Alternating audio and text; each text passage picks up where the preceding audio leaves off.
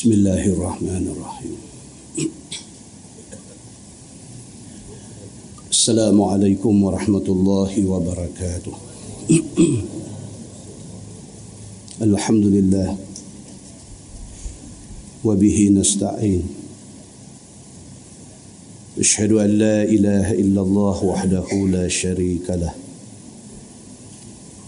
وأشهد أن محمدا عبده ورسوله. ونصلي ونسلم على هذا النبي. بسم الله الرحمن الرحيم. السلام عليكم ورحمة الله وبركاته. الحمد لله. وبه نستعين. أشهد أن لا إله إلا الله وحده لا شريك له. وأشهد أن محمدا عبده ورسوله. ونصلي ونسلم على هذا النبي الكريم سيد المرسلين وعلى آله وصحبه أجمعين. أما بعد أيها المؤمنون اتقوا الله أوصيكم وإياي بتقوى الله فقد فاز المتقون Muslimin dan muslimat mudah-mudahan dirahmati Allah Subhanahu wa taala. Di dalam عن أبي أمامة رضي الله عنه قال قال رسول الله صلى الله عليه وسلم دخلت الجنة فسمعت فيها خشفة بين يدي. فقلت ما هذا؟ قال بلال. قال فمضيت. فإذا أكثر أهل الجنة فقراء المهاجرين وذراري المسلمين. ولم أرى أحدا أقل من الأغنياء والنساء. قيل لي أما الأغنياء فهم ها هنا بالباب. يحاسبون ويمحصون. وأما النساء فألهاهن الأحمران الذهب والحرير. قال رسول الله صلى الله عليه وسلم ثم خرجنا من أحد أبواب الجنة الثمانية. فلما كنت عند الباب أوتيت بكفة فوضعت فيها ووضعت أمتي في كفة. فرجحت بها. ثم أتي بأبي بكر رضي الله عنه فوضع في كفة. وجيء بجميع أمتي في كفة. فوضعوا فرجح أبو بكر رضي الله عنه. وجيء بعمر فوضع في كفة. وجيء بجميع أمتي فوضعوا. فرجح عمر رضي الله عنه. وعرضت أمتي رجلا رجلا. فجعلوا يمرون. فاستبطأت. عبد الرحمن بن عوف ثم جاء بعد الإياس. فقلت يا عبد الرحمن. فقال بأبي وأمي يا رسول الله. والذي بعثك بالحق. ما خلصت إليك حتى ظننت أني لا أنظر إليك أبدا إلا بعد المشيبات. قال رسول الله صلى الله عليه وسلم وما ذاك قال من كثرة مالي. uhasabu wa umahas. Atau kama qal hadis riwayat Imam Ahmad. Daripada Abi Umamah radhiyallahu anhu. Kata dia Nabi sallallahu alaihi wasallam bersabda sabda Nabi aku dimasukkan ke dalam syurga. Nabi cerita syarah hadis ni dia kata Nabi cerita sewaktu dibawa dia masuk dalam syurga masa Isra' Mi'raj.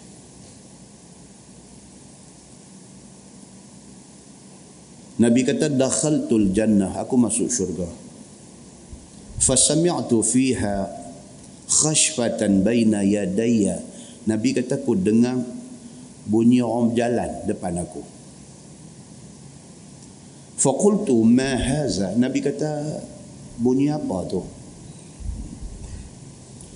Qala bilal malaikat kata dekat nabi itu bunyi tapak kaki bilal. Qala famadaitu. Nabi kata aku terus berjalan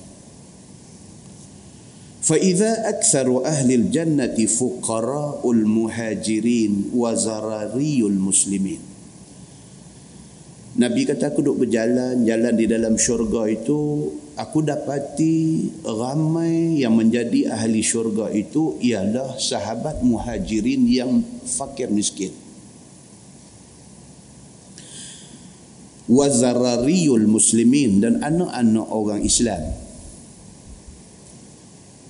walam ara ahadan aqalla minal aghniya'i wan nisa. Nabi kata aku tak melihat melainkan orang hak sikit di dalam syurga ini ialah orang kaya dengan perempuan.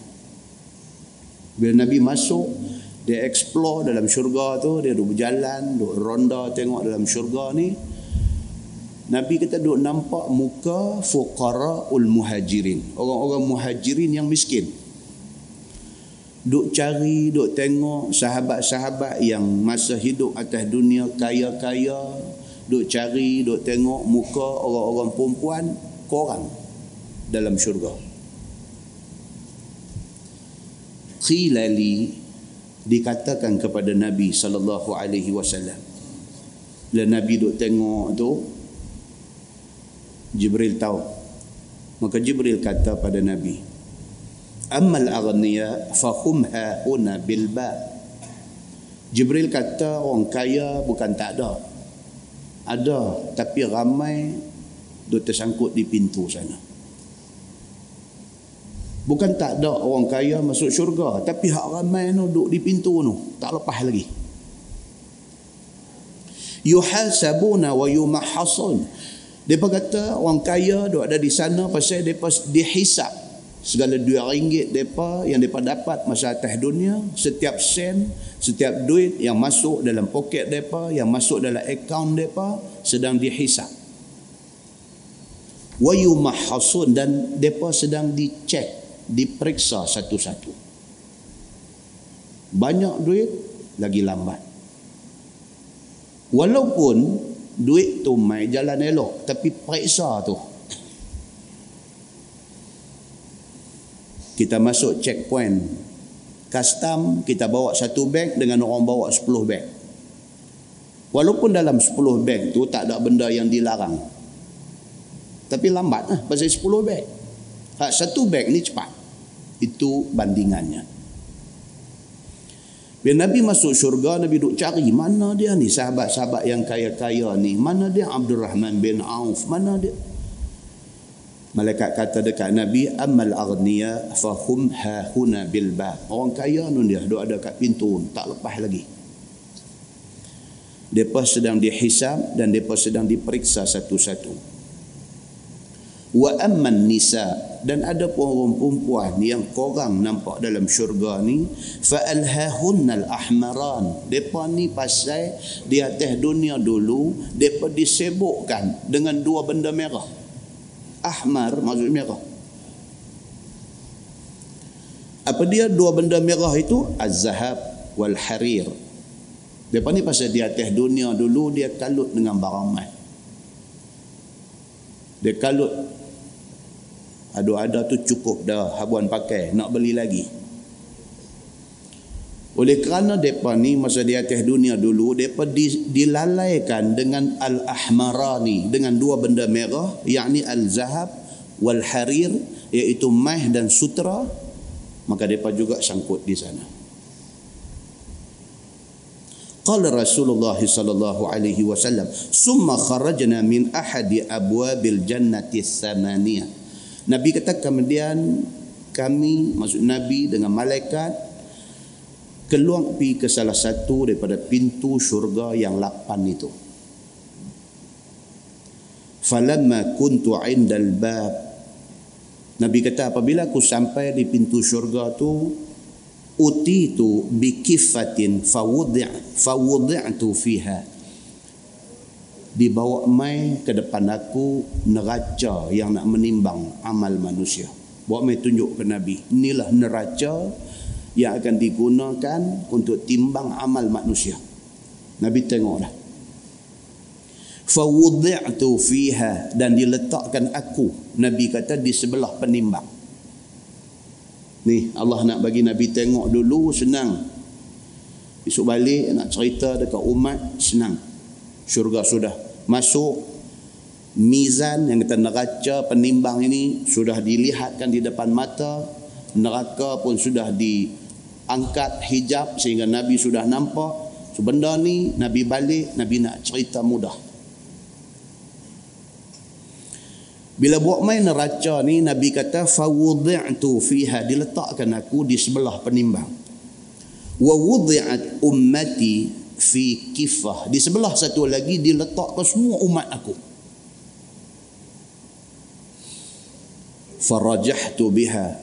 Nabi kata ternyata amalan aku berat daripada semua umat aku. Summa utiya bi abi bakrin radhiyallahu anhu fawudi'a fi kifah Kemudian dibawa mai Sayyidina Abu Bakar As-Siddiq ni dinampakkan benda ni kepada Nabi. Walhal Bilal belum masuk syurga lagi. Walhal Abu Bakar belum ada di sana lagi. Tapi dinampakkan kepada Nabi benda-benda ini dibawa mai Abu Bakar As-Siddiq fawudi'a fi kifah diletakkan Abu Bakar As-Siddiq di satu penimbang waji'a bi jami'i ummati fi kifah macam tadi juga bawa mai semua umat Nabi Muhammad buh sebelah yang satu lagi. Farajaha Abu Bakr radhiyallahu anhu amal Abu Bakar lebih berat daripada semua umat lain yang kata Sayyidina Abu Bakar As-Siddiq. Macam ni orang dia. Waji'a bi Umar. Nabi kata wa mai pula Umar al-Khattab. Nabi tengok benda ni.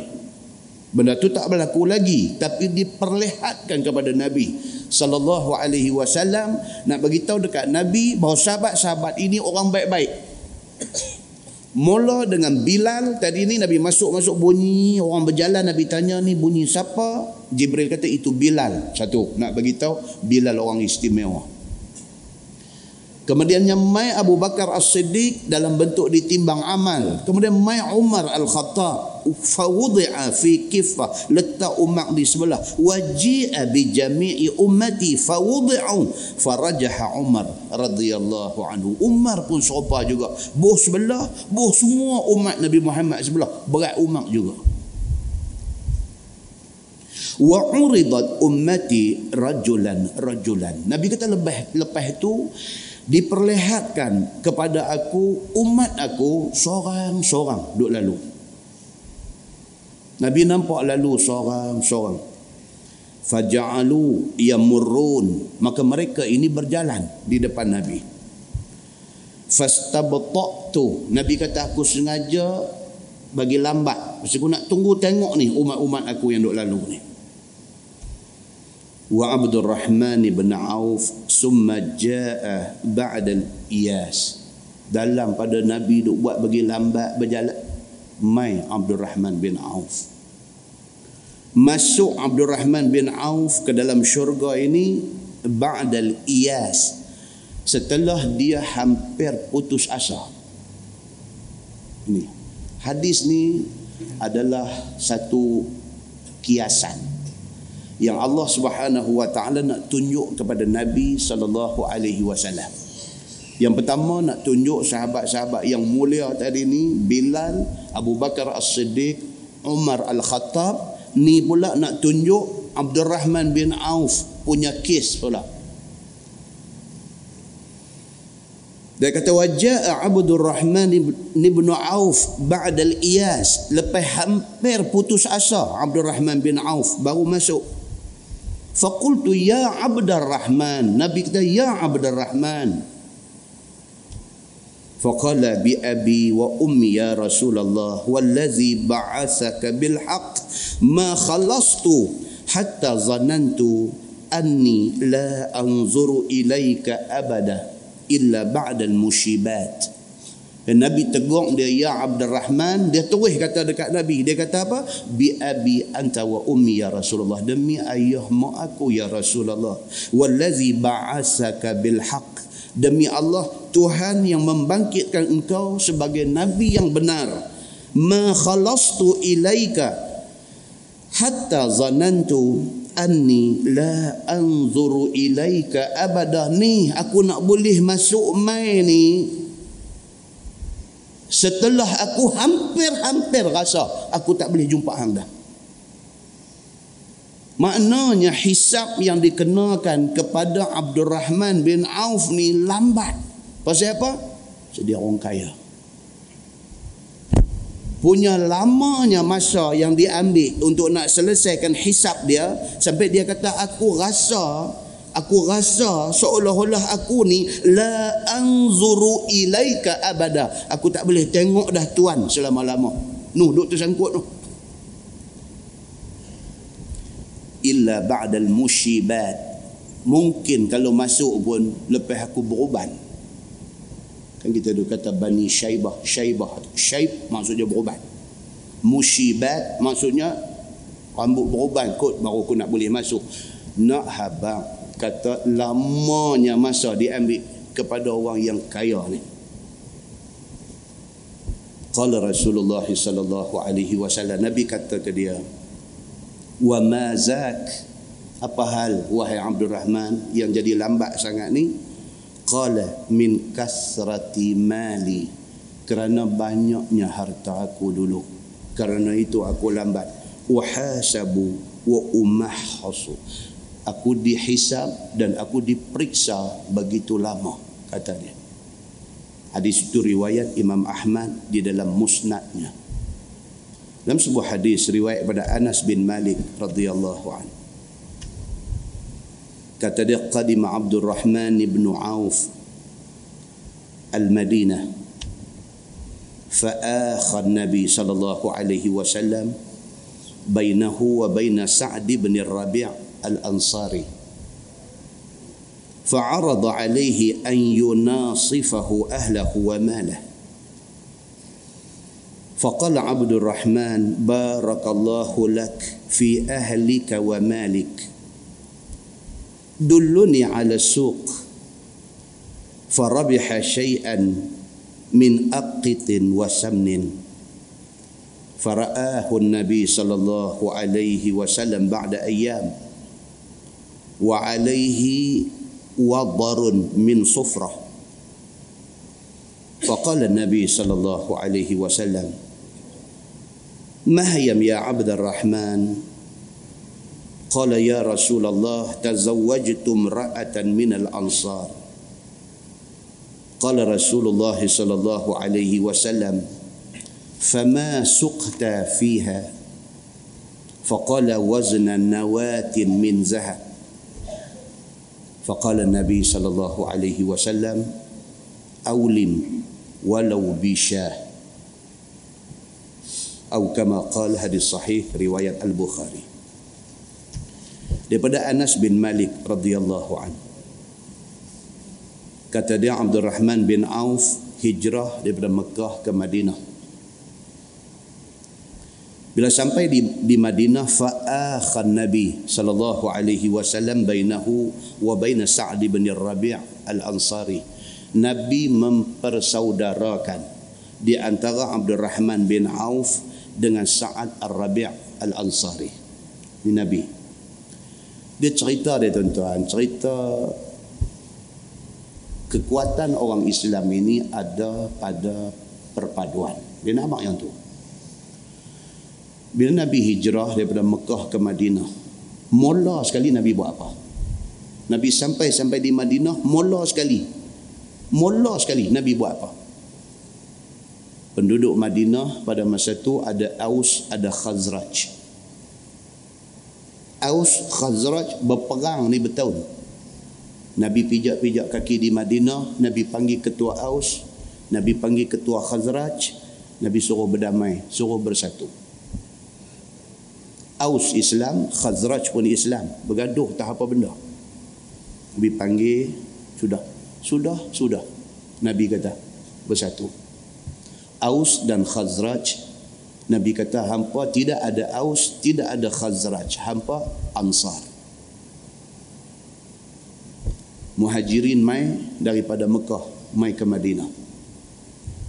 Nabi mempersaudarakan muhajirin yang mai dengan ansar yang tadinya Aus dan Khazraj ni bagi jadi satu pula. Tak mau dah duk sebut kata hang orang ansar, tak mau duk sebut hang orang muhajirin. Kita orang Islam.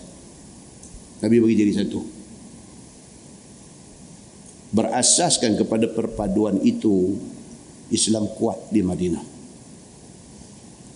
walaupun kapiak musyrikin Makkah yang ada di Mekah nu melancarkan beberapa siri peperangan mereka tak boleh nak menjatuhkan Nabi dan orang-orang Islam Madinah. Pasal apa? pasal orang Islam Madinah hanya ada satu.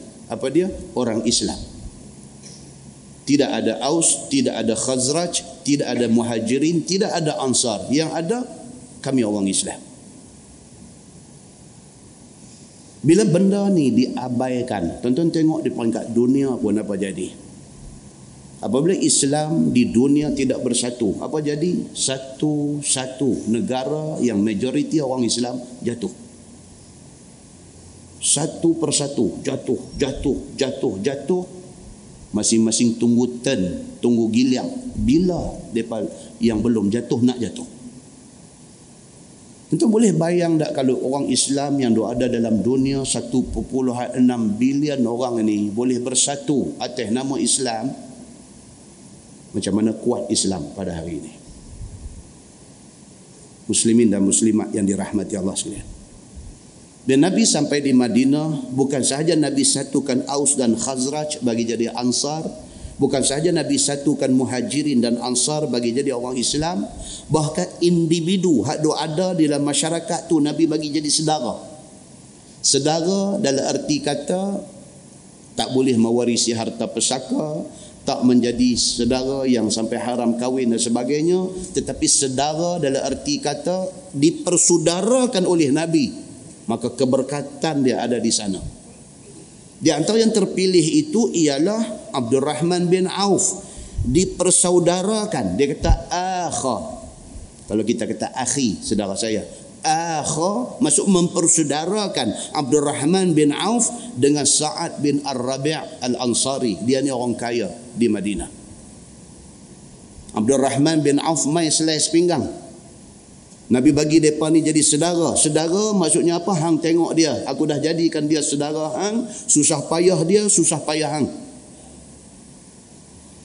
Dan sahabat pula pada masa tu kata hadis ni fa'arada alaihi an yunasifahu ahlahu wa malah. Dan Nabi jadikan dia sedara fa'arada alaihi terwih yang kata Sa'ad bin Ar-Rabi' Al-Ansari yang kaya ni terus dia kata dekat Abdul Rahman bin Auf dia kata harta aku keluarga aku kita bahagi dua. Dahsyat. Ini cerita dahsyat. Kita nak tolong dia beradik kita pun kita berkira duit. Ini bukan siapa-siapa. Nabi bagi jadi sedara. Terus yang kata Sa'ad bin Ar-Rabi' dia terus kata dekat Abdul Rahman Abdul Rahman bin Auf oleh kerana Nabi dah jadikan kita saudara lah ni harta aku yunasifahu nis maksudnya setengah yunasifahu aku nak setengah ke harta aku ke aku setengah ke hang Tuan-tuan boleh bayang dah hati yang kata sahabat Nabi ni lagu mana? Dia jadi hilang sayang dekat harta tu. Dia hilang sayang dekat harta. Kerana perasaan sayang dekat harta ditenggelamkan oleh sayang kepada saudara ni. Sayang kepada saudara ni pasal apa? Pasal sayang ke Nabi sallallahu alaihi wasallam. Dan lebih dahsyat daripada tu, Sa'ad bin Ar-Rabi' ada isteri ramai. Dia kata dekat Abdul Rahman bin Auf, hang pilih mana hang Aku cerai aku bagikan. kita apa kalau isteri ramai boleh tapi kita bagi hak tua ke dia sahabat Nabi dia kata ni dia ada ada pilih mau hak mana. Hang tunjuk hak mana aku cerai hak tu bagi kang faqala Abdul Rahman barakallahu lak fi ahlik wa malik. Tak tak ada benda boleh terbit. Melainkan dia kata apa? Barakallahu lak. Allah berkati hang. Wahai Sa'ad bin Ar-Rabi' Allah berkati ahli keluarga hang. Dan Allah berkati Malik harta benda hang pasal tahap pengorbanan dia ni duduk di tahap yang tak tahu nak cerita tak ada perkataan boleh habang dia kata Allah berkati hang, Allah berkati keluarga hang, Allah berkati ke segala harta benda hang. Dulu ni ala suq. Bila dia dapat dapat duit nak buat capital, nak buat modal menyaga, Terus yang kata Abdul Rahman bin Auf ni dia nak beritahu orang Islam kena macam ni. Tidak boleh selama-lama mengharapkan orang tolong. Bila dah orang tolong, duit tu guna untuk kita nak hidup sendiri. Kalau orang Islam selama-lama duk tunggu duit zakat mai, selama-lama duk tunggu duit kebajikan mai, selama-lama duk tunggu duit bantuan nak mai, duk lagu tu lah. Abdul Rahman bin Auf hijrah dari Mekah mai ke Madinah tak ada apa. Bila sampai Sa'ad bin Ar-Rabi' bagi dekat dia duit setengah. Bila bagi terus dia kata apa? Dulu ni ala suq. Tunjuk mai dekat aku market dekat mana? Pasar dekat mana? Farabaha syai'an min aqitin wasamnin. Dia pi di market, dia menyaga. Dua benda aja dia menyaga. Dia menyaga apa? Cheese keju dan juga minyak samin. Itu dua benda aja dia pergi menjaga. Farabaha syai'at untung ni Allah bagi berlipat ganda. Entah orang kaya di Penang. Datuk Seri Yusuf Tayo. Ha, bulan Ramadan nak mai lagi dua bulan. Nama dia anti popular balik. Eh. Orang muda lagi. Orang muda ke, saya berpeluang makan semeja dengan dia hari tu ni, saya pun tak nak tengok dia. Sekali baru tengok dia, muda lagi yang kata Yusuf Tayyuk ni. Menjaga apa tuan-tuan? Kurma dengan biji badam. Milioner. Multi milioner. Satu tahun sumbangan tetap ke tabung tuan yang terutama yang di Pertuan Negeri Pulau Pinang satu milion satu tahun bagi tetap lebih lagi mau bagi jual kurma dengan biji badam aja. Abdul Rahman bin Auf jual keju dengan minyak samin aja. Dalam hadis kata apa? Farabaha syai'at untung. Allah bagi dekat dia berlipat ganda. Fara'ahu Nabi sallallahu alaihi wasallam ba'da ayyam. Selepas beberapa hari Nabi jumpa dia. Selepas beberapa hari Nabi mempersudarakan dia dengan Sa'ad bin Ar-Rabi' Al-Ansari. Dia pun dah dapat kapital, dapat modal, pergi start buat menyaga, dah jadi orang senang, untung. Lepas tak berapa lama, Nabi jumpa dia. Wa alaihi wadarun min sufrah. Waktu Nabi jumpa dia tu ada wadar. Wadar ni satu spot, satu tumpuk daripada sufrah daripada wangi-wangian perempuan pakai ni. Kumkuma apa semua ni. Sufrah dia panggil. Nampak bekas tu di baju dia. So, dalam masyarakat Arab pada ketika itu pakai wangi-wangian kalau nampak color kuning terang tu itu perempuan saja. Laki-laki tak boleh lagu tu. Laki-laki dia pakai wangi-wangian yang tidak berwarna tetapi wangi. Orang perempuan dia pakai wangi-wangian yang kurang wangi tetapi berwarna. Ha, dia macam tu tajuk ni kita baca di Masjid Negeri Pulau Pinang. Tajuk ni. Bila Nabi jumpa Abdul Rahman bin Auf mata Nabi sudah usah ke baju dia. Nabi ni dia very observant. Dia cukup perhati. Benda-benda ni sahabat suka hati sahabat susah hati sahabat. Nabi ni dia cukup perasan benda ni. Bila jumpa Abdul Rahman bin Auf dia kata wa alaihi wadarun min sufrah ada tumpuk kuning di baju dia. Nabi tengok ai setahu aku dia ni tak menikah lagi. Ni baju tumpuk kuning ni ni perempuan punya ni. Ni cerita kok mana dia ni? Begitu ceritanya. Faqala Nabi sallallahu alaihi wasallam, "Mahyam ya Abdul Rahman." Nabi kata dia apa habang wahai Abdul Rahman, mata duk parti tumpuk tu. Qala Abdurrahman ya Rasulullah tazawwajtu ra'atan minal ansar. Dia tahu dah Nabi duk perhati tu dia tahu dah dia kata ya Rasulullah saya dah menikah sebenarnya dengan satu perempuan ansar Madinah. Saya menikah dah. Qala Nabi sallallahu alaihi wasallam fama suqta fiha. Nabi kata berapa mahar berapa mas kahwin yang kau bayar masa menikah ni? faqala waznan nawatin min zahab. Dia kata aku bayar mahar meh sebiji. Perhiasan meh sebiji macam macam biji pantai itu sebiji itu sebagai mahar.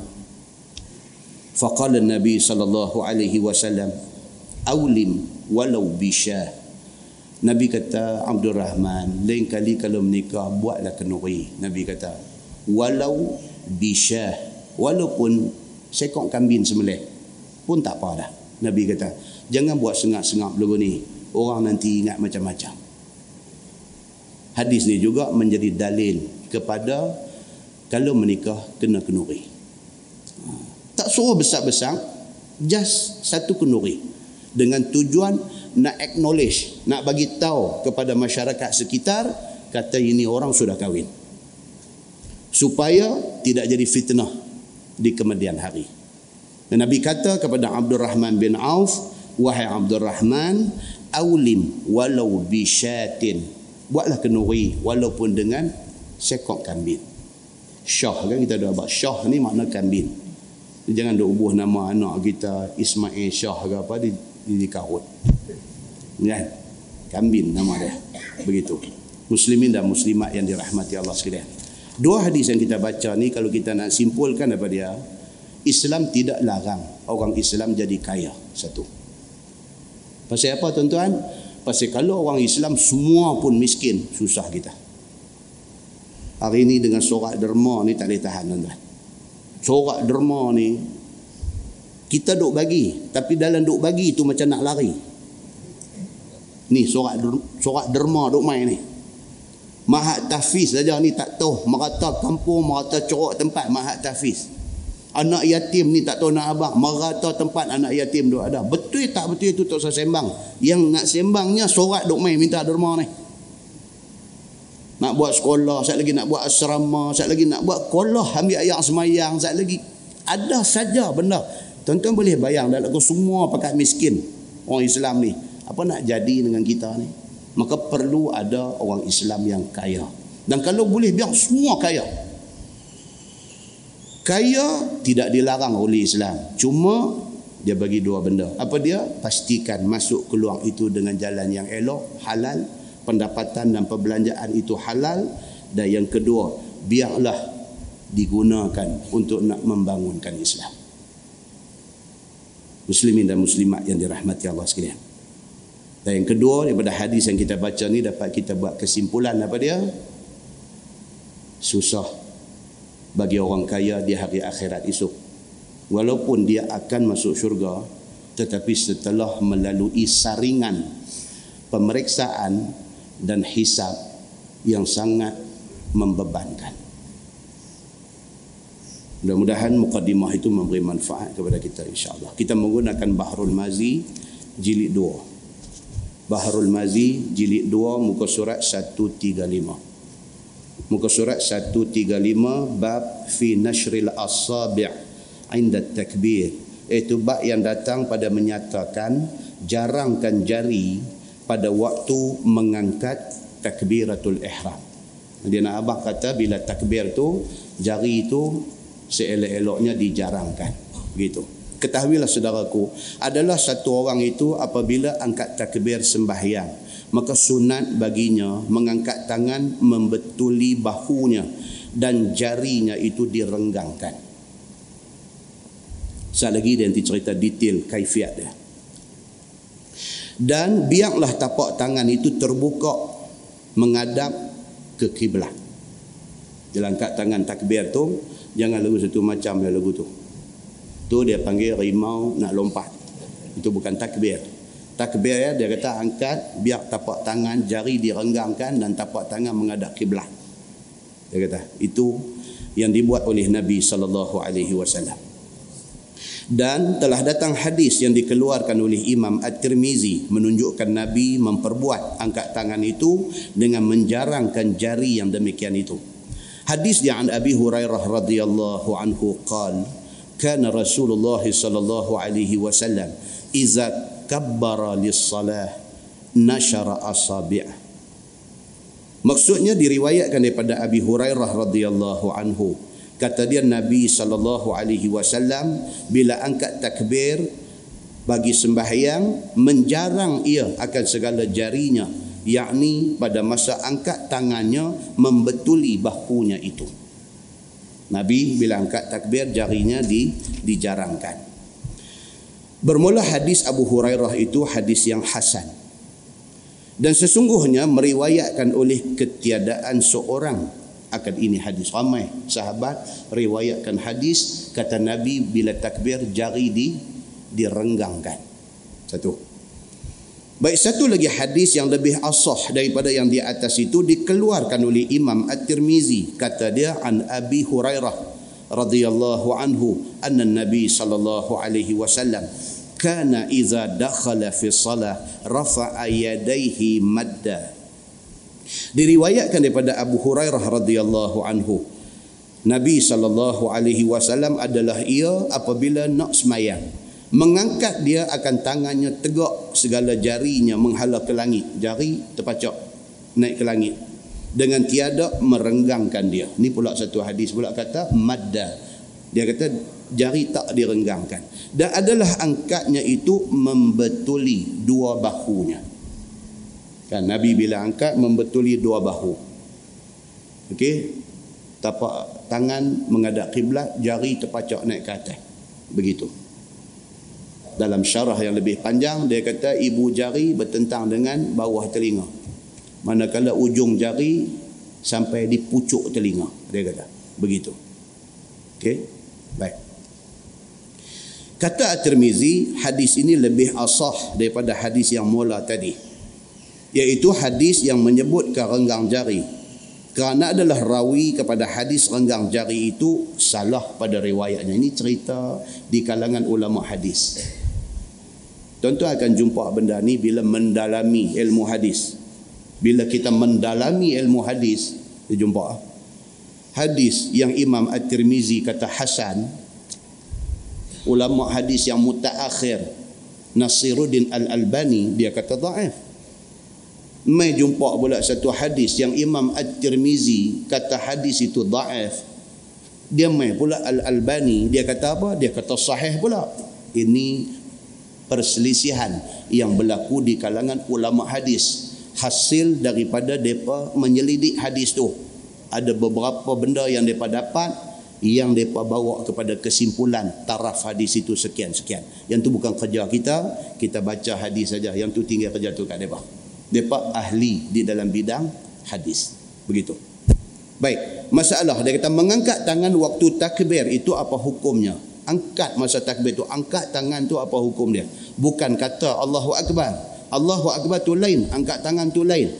Now yang dia nak bincang ni dia kata angkat tangan tu. Apa hukum angkat tangan ketika takbir?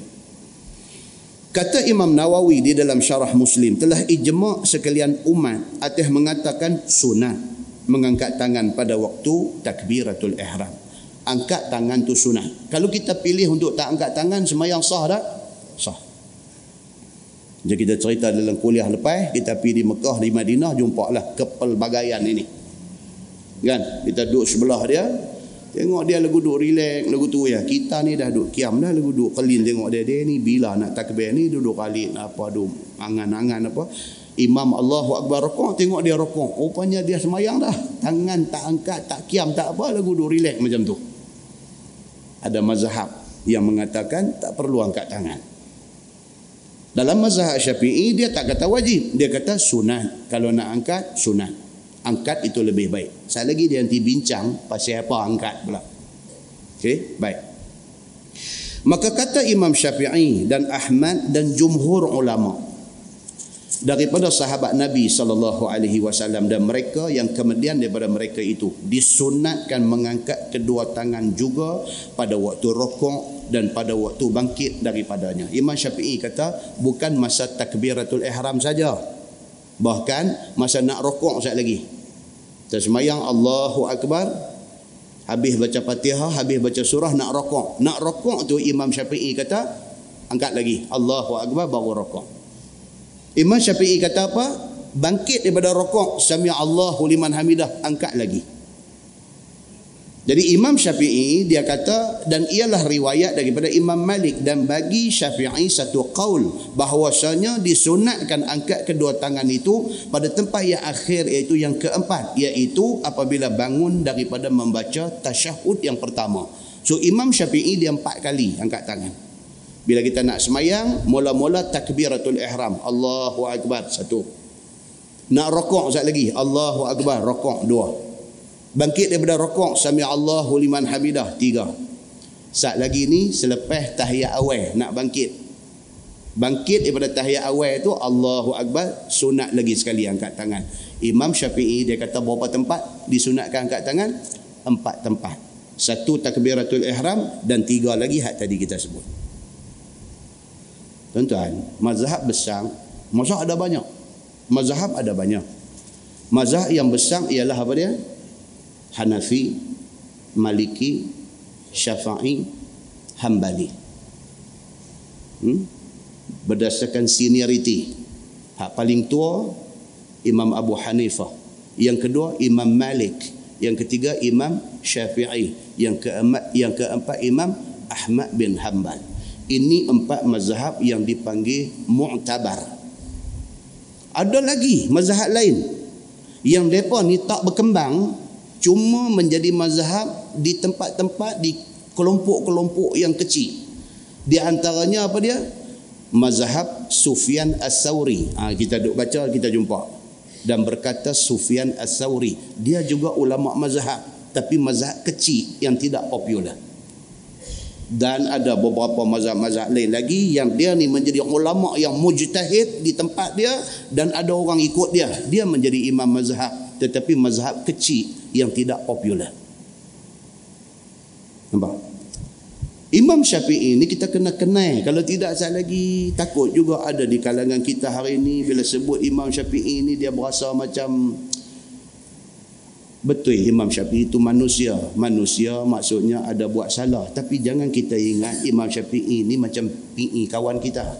Ha, itu itu nak kena nak kena peringat Takut kadang-kadang dengar kawan-kawan bercakap ni kadang-kadang dia kenal kepada Imam Syafi'i ni sampai nada dia bercakap tu macam memperkecil-kecilkan Imam Syafi'i. Jangan macam tu. Siapa Imam Syafi'i ni tuan-tuan? Nama Muhammad bin Idris nama dia. Tapi lebih dikenali dengan nama Imam Syafi'i. Nama tuan dia yang keberapa tu? Syafi'i keturunan Arab Quraisy, keturunan Nabi. Nih yang kata Imam Syafi'i, keturunan Nabi. bahkan mai daripada susun galor Nuh Hashim bin Abdul Muttalib bin Abdul Manaf. Tu Nabi punya ancestor. Nabi punya keturunan. Abdul Muttalib kita selalu dengar. Siapa dia ni? Tok Wan Nabi Imam Ash-Syafi'i mai daripada susun galor itu Nabi Muhammad ni Bani apa? Bani Hashim. Bani apa? Bani Abdul Muttalib. Bani apa? Bani Abdul Manaf. Itulah keturunan Imam Ash-Syafi'i. Jangan jangan ingat dia ni apa. Jangan. Beranak di Gaza, di wilayah bergolak Palestin pada hari ini. Dan ada riwayat kata hari Imam Syafi'i beranak, hari itu pada hari yang sama Imam Abu Hanifah mati. Dia pergi bertindih hari. Imam Abu Hanifah, mazhab Hanafi ni, Imam Abu Hanifah ni mati pasal apa tuan-tuan? Pasal diracun. Mati pasal diracun oleh khalifah yang memerintah pada zaman dia. Khalifah Abu Ja'far Al-Mansur. Kalau kita dulu mengaji sejarah Islam, di sekolah SPM STPM kita jumpa ni Khalifah Abu Ja'far Al-Mansur. Dia yang bertanggungjawab meracun Imam Abu Hanifah sampai mati. Dipanggil Imam Abu Hanifah nak suruh jadi hakim. Imam Abu Hanifah tak mau. Dia kata dia tak layak. Khalifah kata kalau hang tak layak siapa yang layak dia kata itu tak tahulah. Dia kata tapi dia rasa dia tak layak, dia tak mau. Kerana tak mau jawatan, dia dipenjarakan. Dalam penjara dipaksa lagi, suruh ubah keputusan, suruh ubah pendirian, suruh terima jawatan hakim. Dia tak mau juga. Khalifah kata hantar racun. Buah dalam makanan, dia makan-makan, mati. Sebelum mati, sujud. Mati dalam sujud. Tuh. Kita nak cerita Imam Syafi'i. Tapi nak cerita Imam Syafi'i ni dia mai Imam Hanafi ni. Nak habang kata apa tuan-tuan? Empat-empat mazhab ni hebat-hebat imam dia. Jangan pengikut kepada salah satu mazhab memandang rendah kepada imam mazhab lain. Kita nak abang yang tu. Adab tu kena jaga. Jangan kerana kita mazhab syafi'i kita nak condemn orang lain. Jangan kerana kita suka rasa selesa dengan pendapat satu orang lain kita nak hina Imam Syafi'i tak boleh. Depa ni hebat. Tidak ada orang seumpama depa ni hari ni. Umur 9 tahun sudah hafaz Quran. Kitab Al-Muwatta kitab yang ditulis oleh Imam Malik. Kitab Al-Muwatta dihafaz oleh Imam Syafi'i ini word by word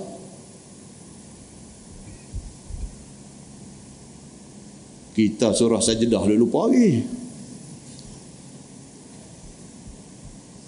Dia bukan setakat Quran, bukan setakat hadis ni, ribuan hadis dia apa ada? Kitab tok guru dia Imam Malik dia apa? Imam Malik ni pada masa tu menjadi mufti di Madinah. Imam Syafi'i naik kenderaan pi jumpa Imam Malik di Madinah dan belajar daripada Imam Malik 8 bulan. Hebatnya Imam Syafi'i ini umur 15. Sudah dibenarkan mengajar di Masjid Haram. Umur 15 kalau anak kita lah ni basuh berak tak nak elok lagi. Imam Syafi'i umur 15 sudah dibenarkan mengajar di Al-Masjidil Haram. Dan pada ketika dia umur 15, guru dia percaya kat dia, membenarkan dia mengeluarkan fatwa di Al-Masjidil Haram. Bukan sekat mengajar dah, fatwa. Dia dibenarkan oleh guru dia untuk berfatwa di Masjid Haram. Kalau tak sambung lagi cerita Imam Syafi'i dia pun kita takut dah. Takat tu pun kita takut dah. Yang selama ni kita duk kata Imam Syafi'i pun Imam Takat tu dengar pun kita tahu dah dia siapa. Hebatnya dia di dalam bahasa Arab ni sampai satu ketika guru bahasa Arab dia nama Mas'ab. Bukan Mus'ab, Mas'ab.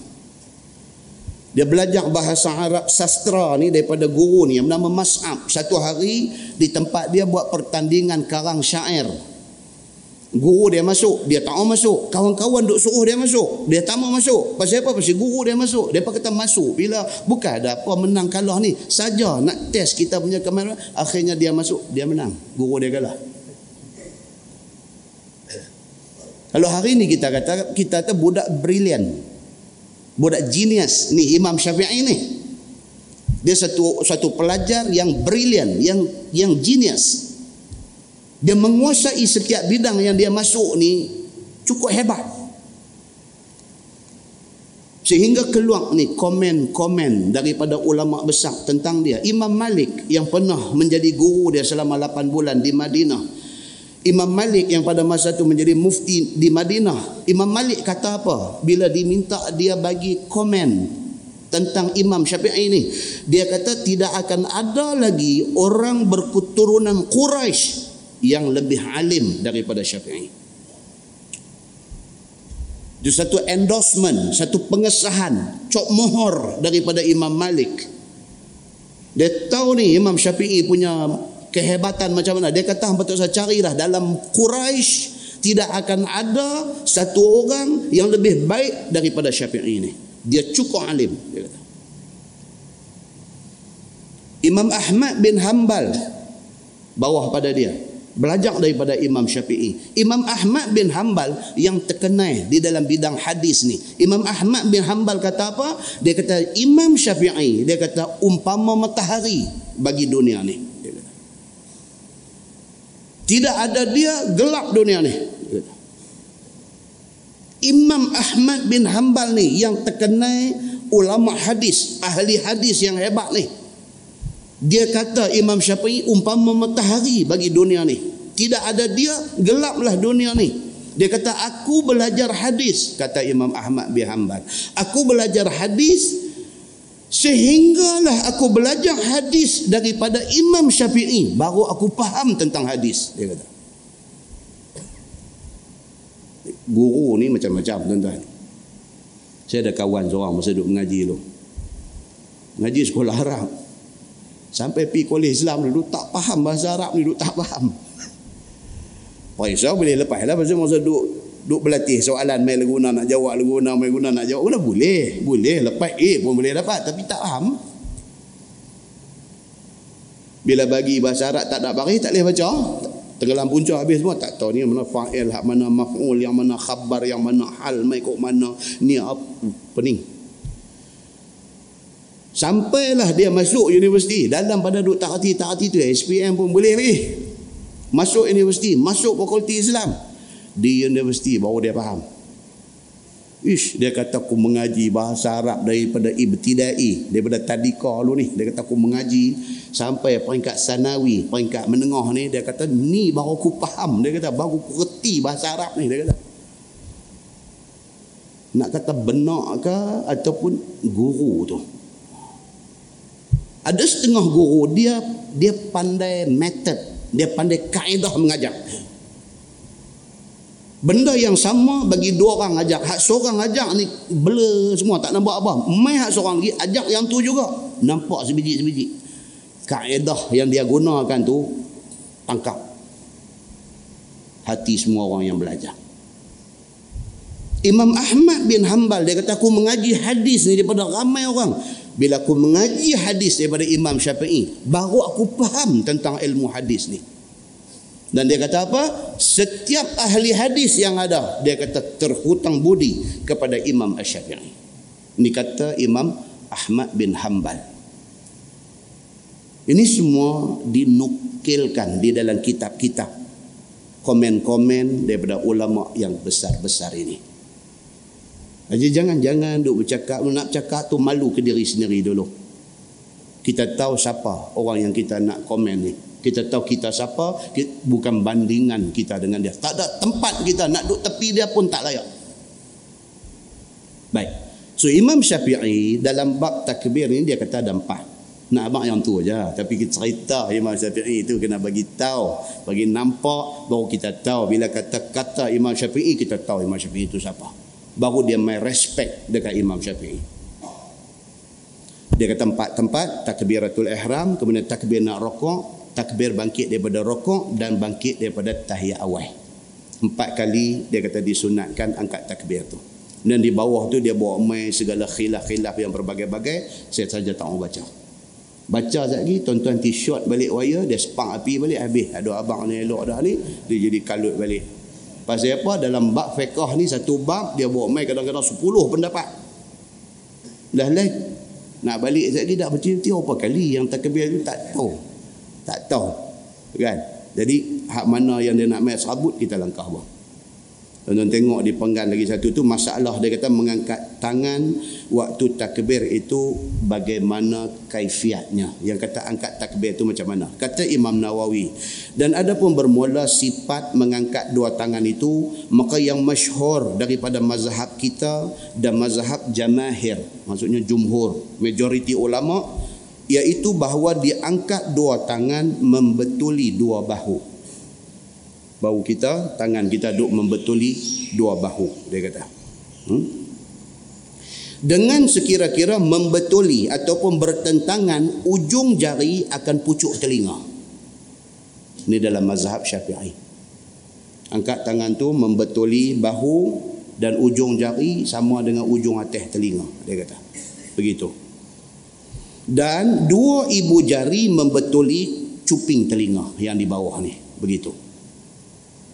Ni kalau kelas tadi kau apa suruh buat dah. Ha, tuan-tuan cuba buat tengok angkat tangan. Tak Ni kelas ni kelas dewasa. Okey. Bayang-bayang lagu tu, saat lagi sebelum naik motor baru try buat tengok macam mana. Dia kata dan dua tapak tangan itu bertentangan dengan dua bahu. Tapak tangan ni dua bertentang dengan bahu kita macam tu. Pasal apa dia habak in detail secara terperinci. Pasal apa? Pasal tuan-tuan tengok takbir ini dia gaya bebas banyak. Kan gaya bebas banyak. Yang tarik beratas ada dia nak panggil mai khusyuk tu. Kan dia nak panggil mai khusyuk tu. Kita tengok takut. Kan siap dengan ada ketak-ketak ada yang ni di banyak tempat boleh tengok macam-macam cara cuma Imam Syafi'i nak abang lagu tu aja. Tak ada susah apa pun dia kata tapak tangan modok buka jari modok renggang. Dia kata bertentang dengan bau tak mau tinggi tak mau rendah bertentang dengan bau ibu jari dengan bawah ni atas dengan ujung atas telinga. Dia kata macam tu ya. Allahu akbar. Cukup cantik. Dia kata sudah. Simple aja. Baik kemudian masalah. Dia kata mengangkat tangan beserta takbir atau bagaimana? Ni nak angkat ni pula. Ni di lagu mana angkat dulu ke baru bunyi Allahu Akbar. Ni pun satu satu bab pula. Ataupun masa nak mula naik bunyi dah Allahu Akbar. Macam mana? Macam mana?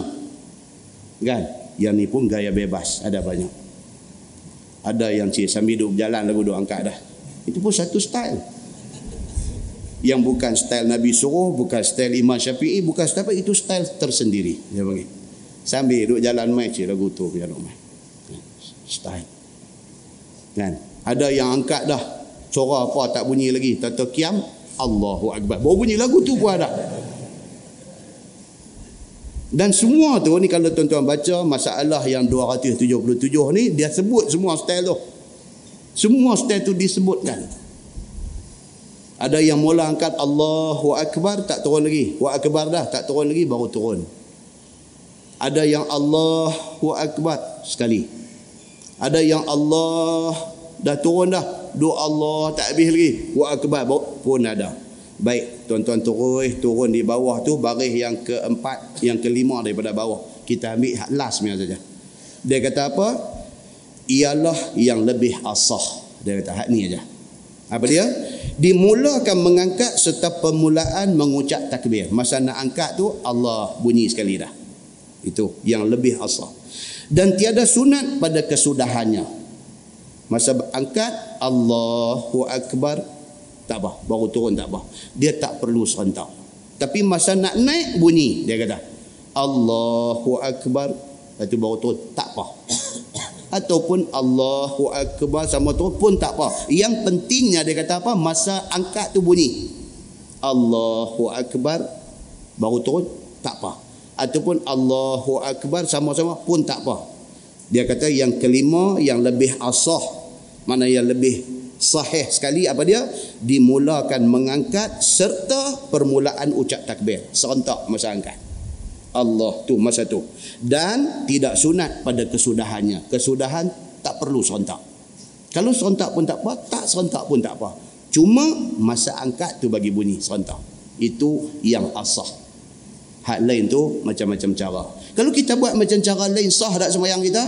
Sah. Cuma dia panggil apa? Gaya bebas dia panggil. Yang tu ya. Kan? Yang pentingnya apa? Jangan tak semayang. Yang tu yang paling penting. Baik Habis. Maka jika selesai daripada takbir itu dahulu daripada sempurna angkat tangan ataupun sempurna takbir dahulu daripada selesai angkat tangan hendaklah sempurnakan dayang baki. Dan jika selesai daripada keduanya oleh letak tangan padahal tidak berkekalan angkatnya sekalipun tak apa. Dia kata itu bukan satu benda yang dititik beratkan sangat. Tonton tengok muka sebelah. Masalah mengangkat tangan kudung waktu takbir. Ha. Ini pecahan kepada perbincangan masalah pekah. Kalau kawan ni tangan tak ada. Tangan dia dua-dua kudung. Okey, dia ni nak kena takbir ke tak? Jari tak ada. Kata Imam Nawawi dan jikalau adalah satu orang itu kudung dua-dua tangannya tentang pergelangan tangannya, kudung betul-betul di pergelangan tangan.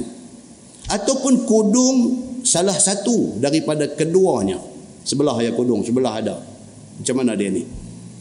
Kata Imam Nawawi nescaya diangkat lengan yang baki. Tapak tangan tak ada hak mana ada angkat. Lagu tu aja. Kan? Tak ada. Di atas ni tak ada. Jangan kata aku jari tak ada jadi tak payah angkat. Angkat hak mana ada. Kalau yang ada daripada pergelangan tangan sampai siku maka angkat yang tu saja. Dia kata itu kata Imam Nawawi rahimahullahu taala nescaya diangkat lengan yang baki dan jika kudung lengan sampai ke siku dia ni lagi teruk. Bukan tekat ni lah sampai tang ni tak ada. Tinggal tekat ni je. Ni tinggal ni. Dia panggil apa ni? Wing apa? Wing kanan wing kiri lah yang ada ni. Nescaya diangkat kucing-kucingnya. Ni ni dia panggil kucing-kucing. Pasal dia panggil kucing-kucing. Sudah dulu budak-budak dia suka tarik dia bagi naik anak kucing tu. Maka tu dipanggil kucing-kucing. Dia kata, Betul tak betul saya pun tak tahu. Kan? Dulu budak-budak dia dulu dulu tarik ni. Tarik naik seketika ah dia kata nak kucing gelap. Kucing-kucing. Baik, so dia kata kalau dia ni ni sampai sampai ke siku, tak ada tangan dia kudung ni accident terkapit mesin getah ke apa ke dulu ni kena kerat sampai dekat tu. Maka dia angkat kucing-kucing ni. Tak mana ada angkat sebagai nak tunjuk apa? Kita membesarkan Allah Subhanahu wa taala angkat tu sebagai tanda respect dan membesarkan Allah. Kan macam polis, cara respect dia macam mana? Tabik, lagu tu. Macam askar, cara respect dia macam mana? Lagu tu. Bukan sabar. Polis dia lagu tu. Askar dia lagu tu. Pasal apa? Tanya riba. Tapi itu tanda apa? Tanda respect. Okey? Jadi kita dengan Allah kalau nak dikiaskan Respect kita dengan Allah macam tu. Tanda kita respect dan kita membesarkan Allah Subhanahu wa taala. Baik. Kemudian mengangkat tangan dan tapak tangan menghadap kiblat pada waktu takbir. Kata Nawawi dalam syarah Muslim dan disunatkan bahawa adalah tapak tangan ke arah kiblat pada waktu mengangkat takbiratul ihram itu dan bahawasanya dibukai akan dia keduanya. Bila angkat tu tapak tangan ke arah kiblat dan dibukakan dia dan bahawa direnggangkan di, di antara segala jarinya akan sebagai renggang yang pertengahan. Agak-agak renggang saja. Jangan sampai besar sangat dia kata agak renggang. Tak mau rapat lah maksudnya. Tak mau rapat. Begitu. Dan jikalau tertinggal mengangkat tangan sehingga datang dengan setengah takbir maka bolehlah diangkat keduanya pada bakti yang lagi satu. Ni orang teralik lupa dia pergi nak sembahyang dia teralik dia terlupa nak angkat tangan. Dia pergi Allahu Akbar. Eh tak angkat lagi. Dia ralik ataupun tengah dia kata Allah eh aku tak angkat baru angkat. Boleh tak boleh? Dia kata boleh. Dia angkat keduanya pada yang baki lagi. Lagi doa ada Allahu Akbar tu angkat. Dia kata. Dan jikalau ditinggalkan sehingga habis takbir maka tiadalah boleh lagi diangkat keduanya kemudian daripadanya. Ha. Sampai dah habis dah Allahu Akbar habis dah. Dah habis baca iftitah dah baru teringat eh tadi aku tak angkat tengah baru dua gawang balik pula. Tak payah. Dia kata. Itu sudah sudah terlepas. Maka janganlah pula seorang yang mengucap takbir itu dipendekkan dia sekira-kira sampai tiada dapat direti. Ni lafaz Allahu Akbar tu pula. Dia kata nak kena panjang ke pendek. Yang tu pun dia bincang juga. Tak ada setengah orang. Dia dia panjang. Dia nak karang satu-satu. Dia nak buat karangan. Allah saja aku semayang fardu Aisyah empat rakaat ikut imam yakni makmum. Kerana Allah panjang ah dah ikut imam yakni makmum pula lagi kerana panjang lah. Adakah sampai macam tu? Dia kata kita takbir ni nak sebut Allahu Akbar tu sampai panjang lagu tu ataupun terlampau pendek sampai orang pun tak tahu dia takbir tak lagi Allah. Akbar tu makmum belakang ni duduk tunggu ya awal. Tu imam tak takbir takbir lagi. Tahu Allahu Akbar. Rokok dah mereka baru duduk takbir. Pasal apa? Terlampau pendek. Nak tunjuk champion. Betapa cepatnya lintasan dia tu. Allahu Akbar. Baik ni nak dia bincang. Dia kata macam mana pula dia kata kalau macam jika jika seorang itu mengucap takbir itu dipendekkan sangat sekira-kira sampai tak dapat direti oleh orang dan janganlah pula melampau-lampau panjang sampai meleret-leret apapun Islam ni dia ambil yang pertengahan Sampai nak tunjuk champion cepat sangat pun tak mau. Sampai meleret-leret panjang tak habis-habis pun tak mau. Bahkan ucapkanlah dengan terang saja. Bagi bunyi clear. Allahu Akbar. Clear. Untuk pergi Mekah, Madinah tu, tu imam ada jadi imam tu. Pendek je. Tapi taklah pendek sampai terkejut kita. Just nice. Hak duk bunyi panjang ni Tok Bilal dia ni. Imam tu sendiri kita dengar daripada mikrofon dia ni Allahu Akbar. Habis. Tu bila lah raya lagi. Allahu Akbar. Ah, yang tu yang rasa Mekah tu. Yang tu lah. Tapi hati imam itu pendek saja. Itu yang disuruh. Dia kata walaupun dalam mazhab syafi'i. Dia suruh begitu. Dia kata. Baik. Kata Nawawi padanya dua wajah. Bermula yang asah pada keduanya ialah dipendekkan. Ha, tak mau panjang sangat Imam Nawawi kata. Dalam mazhab syafi'i. Pendek saja, just nice. Meletakkan tangan di bawah dada ataupun letak di mana? Ni lepas dah Allahu Akbar nak letak atas ni ke? Nak letak sini ke? Nak letak macam mana? Macam mukadimah yang kita baca dua bulan lepas.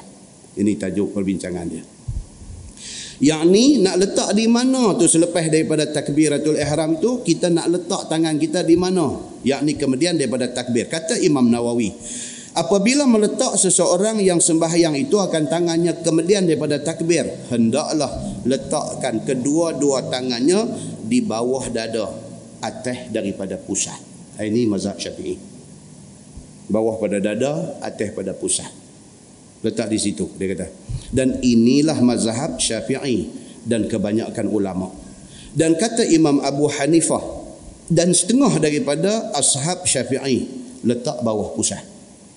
Kan kita cerita dalam dua bulan lepas, kita kata apa? Tok Guru Haji Hadi, dia kalau semayang, dia kiam di atas ni. Kalau tuan-tuan rajin untuk tengok gambar, dia semayang. Dia tak di atas. Kalau Tok Guru ni Aziz, dia letak bawah pada pusat. Kan? Dua-dua tu ada cerita dia. Ada fahaman dia daripada hak dia duk belajar ni. Ha, macam kita duk belajar ni, macam tu cerita dia. Okay? So yang kata letak di bawah pusat ni, siapa punya pendapat? Imam Abu Hanifah mazhab Hanafi. Itu sebab tuan-tuan pi di apa? Di Kuala Lumpur Masjid India. Masjid India Kuala Lumpur. Semua tangan tu londeh bawah gitu. Pasal depa Hanafi. Depa mazhab Hanafi, depa belajar daripada guru mazhab Hanafi. Guru depa abang lagu tu. Tangan kiam bawah pada pusat. Okey. Tok Guru ni Aziz, dia mengaji ijazah pertama dia di India. Jadi apa yang dia dapat di sana mungkin itu yang melekat dalam amalan dia mungkin. Tanya dia baru kita boleh tahu jawapan tepat dia apa. Tapi yang kita dah tengok dalam gambar begitu. Nah, baik. Jadi dua-dua tu ada cerita dia. Dia kata kata Abu Hanifah dan sebahagian mazhab Syafi'i letak bawah pusat dan bermula kaul dan bermula kaul yang asah bahawasanya apabila diturunkan kedua tangan itu hendaklah diturunkan dengan lemah lembut taruh di bawah dada sahaja. Takbir Allahu Akbar turun tu dia kata biar lemah lembut. Slow motion. Hmm? Ada yang turun macam satu karate turun pun ada. Tak dia turun agak biasa dengan lemah lembut dan slow motion dia kata.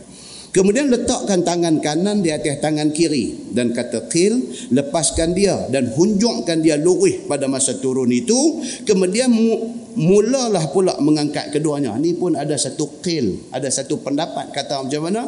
Allahu akbar turun lurih dulu eh baru naik balik kiam.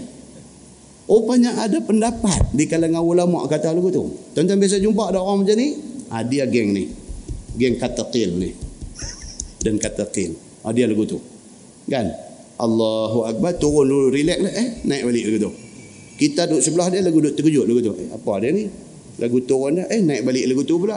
Rupanya dia ambil yang ni. Dan kata qil lepaskan. Lepas pada takbiratul ihram tu lepaskan tangan unjuk ke bawah lurih kemudian naik balik letak di bawah dada dia kata itu juga satu pendapat masalah dia kata mengangkat tangan waktu takbir itu apa hikmah dia apa hikmah di sebalik disuruh angkat tangan masa takbiratul ihram ni kata Imam Nawawi dalam syarah Muslim dan telah bersalah-salahan ibarat ulama pada hikmah angkat tangan pada waktu takbir itu kata Imam Syafi'i radhiyallahu anhu memperbuat dia kerana membesarkan Allah Subhanahu wa taala. Hak kita kata tadi. Macam polis tabi, macam askar tabi, macam apa tabi, kita macam tabi Allah Subhanahu wa taala membesarkan Allah dengan angkat tangan begitu. Itu satu. Kata Imam Syafi'i, angkat tangan tu membesarkan Allah. Dan menurut perbuatan Nabi sallallahu alaihi wasallam lebih daripada tu pasal apa? Pasal Nabi buat lagu tu, maka kita buat lagu tu. Itu yang paling kejap sekali jawapan yang paling kukuh sekali apa dia? Pasal apa yang takbir angkat tangan? Pasal Nabi takbir, Nabi angkat tangan. Maka aku buat macam Nabi buat. Hikmah dia apa dia? Membesarkan Allah Subhanahu wa taala. Dan kata orang lain, diperbuat yang demikian itu menunjukkan merendah diri dan menyerah tubuh, badan dan nyawa. Surrender, surrender. Kan? Bila apa nama di akhir pertempuran dalam perang kalau kalah surrender surrender ni macam mana angkat tangan angkat tangan ni menunjuk kata kita surrender semayang ni kita takbir tu menunjuk kata kita surrender depan Tuhan. Itu satu pendapat dia kata. Kita menyerah diri kita kepada Tuhan. Ni aku surrender habis ni. Nyawa aku badan aku segala apa yang Tuhan bagi kat aku ni aku surrender dekat Tuhan. Semayang ni. Ada satu pendapat kata hikmah angkat tu adalah sebagai tanda penyerahan diri kita kepada Allah dan menunjukkan kepada turut perintah Allah sebagaimana banding orang yang kena tawan. Dia kata macam orang yang kena tawan. Surrender. Angkat tangan. Adalah orang yang kena tawan itu tak kalah kalahnya menyurung dia akan tangannya. Alamat menyerah diri. Maka demikianlah kita serah diri dengan Allah subhanahu wa ta'ala. Itu kata dia Demikianlah juga mengekat tangan takbir itu kata qil isyarat kepada membesarkan barang yang dimasukkan padanya dan kata qil bermula yang demikian itu ialah mengisyaratkan kepada membuang ke belakang segala kerja dunia. Ada satu pendapat kata begitu. Allahu akbar ni maksud kita buang habis apa yang ada dalam dunia ni. Yang ada kat kita apa dia? Kebesaran Allah Subhanahu wa taala. Itu juga satu satu pendapat. Yang pentingnya apa? Angkat tangan itu adalah sunnah Nabi sallallahu alaihi wasallam. Itu yang paling penting. Tuan-tuan tengok tajuk baru tu fi fadli takbiratul ula iaitu bab yang datang pada menyatakan kelebihan takbir yang pertama. Ini. Kelebihan kita main masjid awal kita dapat takbir bersama dengan imam dalam takbir pertama tu. Satu sahabat tanya saya baru ni ustaz saya dengar ustaz doa abang itu ni apa? Takbir sama dengan imam. Ada kelebihan dia dia duk faham kata sama. Tu maksudnya imam Allah kita pun Allah sama-sama. Imam akbar kita buat akbar sama-sama. Nak dapat sama. Saya kata bukan lagu tu. Bukan lagu tu. Maksudnya dapat takbir bersama dengan imam ni maksudnya takbiratul ihram imam tu kita ada dah pada masa tu. Itu maksudnya. Bukan sama maksudnya serentak tu bukan lagu tu. Ni bahasa ni pun kadang. Jangan tuan-tuan kita mak lagu lain dia jadi faham lagu lain. Kan? Satu cikgu sekolah marah budak sekolah. Pasal sekolah buat kelas buat buat apa nama sembahyang zuhur. Sebelum balik pengetua buat satu peraturan di sekolah dia kata semua pelajar sembahyang zuhur dulu baru balik. Biasalah akan ada yang tak mau sembahyang eh. standard sekolah mana pun ada bila dapat tangkap main dekat rusak dekat pengetua pengetua ni marah pengetua kata hang ni orang nak suruh sembahyang pun susah perangai tak macam orang Islam itu perkataan mulut pengetua perangai tak macam orang Islam. Orang Islam sepatutnya bila suruh semayang, seronok nak semayang, nak dapat semayang berjemaah. Hang perangai tak macam orang Islam. Dia balik pergi abad kapak dia, pengetua mengkafirkan dia. tak kalut tuan. Tu, perkataan tu tu. Perkataan ni hang perangai tak macam orang Islam. Tak macam orang Islam, kafir. Ha? Dia balik abad kapak dia, dia kata apa? Pengetua mengkafirkan saya bapa dengar-dengar apa pengetua hang pun dia mengkafirkan hang mana kalau hang kafir aku kafir ah, jadi tadi banyak perkataan tu disalahfahami kan Baik. So, yang maksud fi fadli takbiratul ula, kelebihan dapat takbir yang pertama bersama imam tu bukan maksudnya sontok imam Allah kita pun Allah imam akbar kita bukan bukan macam tu. Maksudnya masa imam takbiratul ihram kita sudah ada sama dengan dia. Kita dapat bersama dengan dia dalam rakaat yang pertama takbiratul ihram dia kita dua ada di sana. Tu maksud dia. Ketahuilah saudaraku dikehendaki dengan takbir pertama itu ialah takbiratul ihram. Maka kelebihan takbiratul ihram itu dapat kebanyakannya dengan hadis yang dikeluarkan oleh Imam At-Tirmizi. Kata hadis tu an Anas bin Malik radhiyallahu anhu qal qala Rasulullah sallallahu alaihi wasallam daripada Anas bin Malik radhiyallahu anhu Nabi sallallahu alaihi wasallam bersabda man salla lillahi arba'ina yawman fi jama'ah yudriku takbiratal ula kutibat lahu bara'atani. Itu dia yang Nabi kata.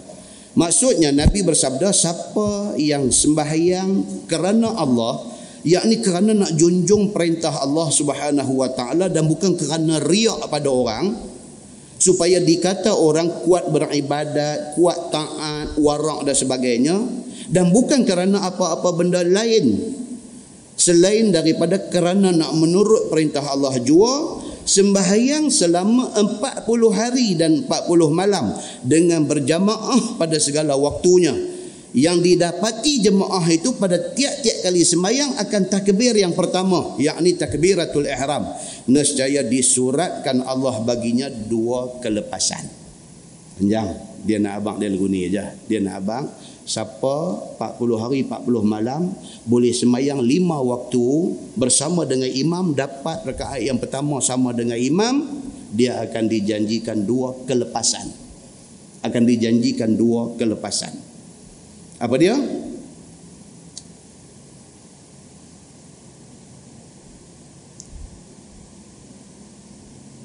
Yang pertamanya sabda Nabi sallallahu alaihi wasallam bara'atun minan nar iaitu kelepasan daripada api neraka. Dia. 40 hari semayang lima waktu tiap-tiap hari dapat takbir yang pertama bersama dengan imam. 40 hari dia dapat. Sehari lima waktu, lima waktu, lima waktu, lima waktu, empat puluh hari. Dia kata. Siapa yang boleh buat benda macam tu? Dua benda dia dapat. Satu, dijanjikan lepas daripada api neraka. Satu. Yang kedua, sabda Nabi sallallahu alaihi wasallam wa bara'atun minan nifaq, iaitu dapat lepas daripada sifat nifaq. Lepas daripada sifat munafik. Siapa boleh secara istiqamah dia konsisten di dalam melakukan ibadat ni. Sembahyang fardu di masjid sama dengan imam tiap-tiap hari lima waktu selama 40 hari lepas api neraka dan lepas daripada sifat munafik. Tuan-tuan, dalam sebuah hadis Nabi sallallahu alaihi wasallam riwayat pada Abi Hurairah radhiyallahu anhu dia kata anin Nabi sallallahu alaihi wasallam qal inna lil munafiqina alamatun inna lil munafiqina alamatin yu'rafuna biha tahiyatuhum la'nah wa ta'amuhum nuhbah وغنيمتهم غلول ولا يقربون المساجد إلا هجرا ولا يأتون الصلاة إلا دبرا مستكبرين. لا يألفون ولا يؤلفون. khusyubun bil lail sahbun bin nahar wa qala yazid maratan sukhbun bin nahar. Atau kama qal hadis riwayat Imam Ahmad. Ni dia nak abang sifat orang munafik. Hak kita selalu duduk dengar sifat orang munafik ni bila janji dia bohong bila ni hak ni hadis ni dia lain sikit. Dia kata Nabi sallallahu alaihi wasallam bersabda Nabi kata orang munafik ni dia ada tanda-tanda dia yang ni kita mau duduk perhati ada tak ada kat kita yu'rafuna biha boleh kenal orang yang ada nifak ada munafik dalam hati yang pertama tahiyatuhum la'nah. Oh. Dia bila jumpa perkataan hak terbit di mulut ni perkataan laknat. Jumpa jumpa aram jadah tu yang dia kutu dia ni. Dia bila jumpa orang ni tahiyatuhum kita ni wa tahiyatuhum salam. Kita ni bagi salam bila jumpa assalamualaikum ni dak. Orang munafik ni bila jumpa jumpa dia dajal orang. Itu tahiyah dia. Itu sebutan dia. Ini tanda ada nifak dalam hati. Hati tak elok. Itu sebab dia keluar perkataan tak elok. Satu. Wa ta'amuhum nuhbah. Yang kedua, orang munafik ni apa dia? Makanan dia ni nuhbah. Makanan dia ni semua duit tak clear.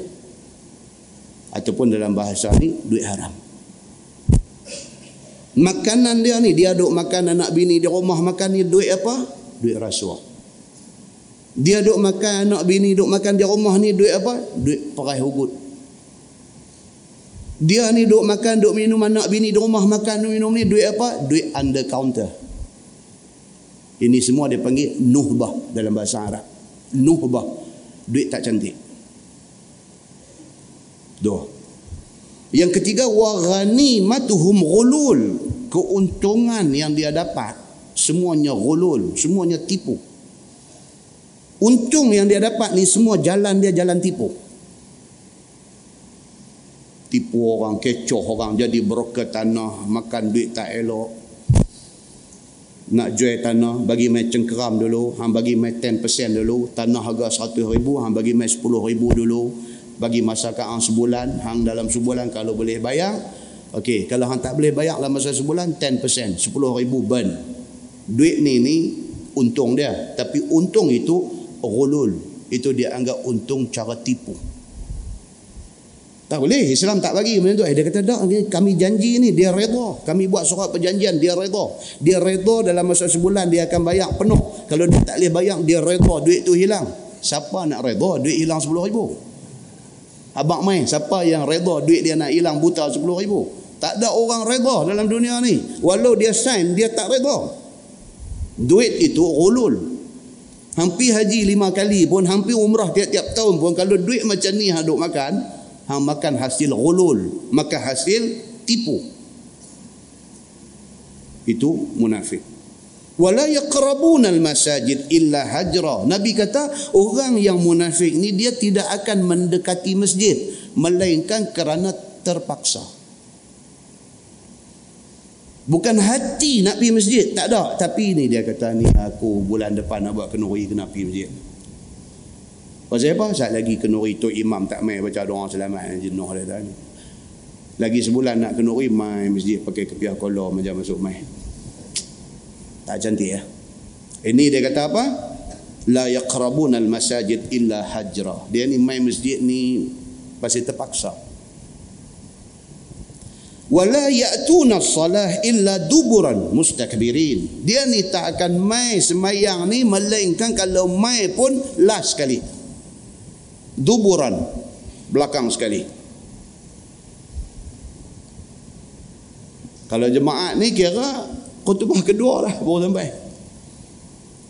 dia kata hang ni sampai tiap-tiap minggu ni duduk dan khutbah kedua ni eh, dia kata aku dengar khutbah lah kereta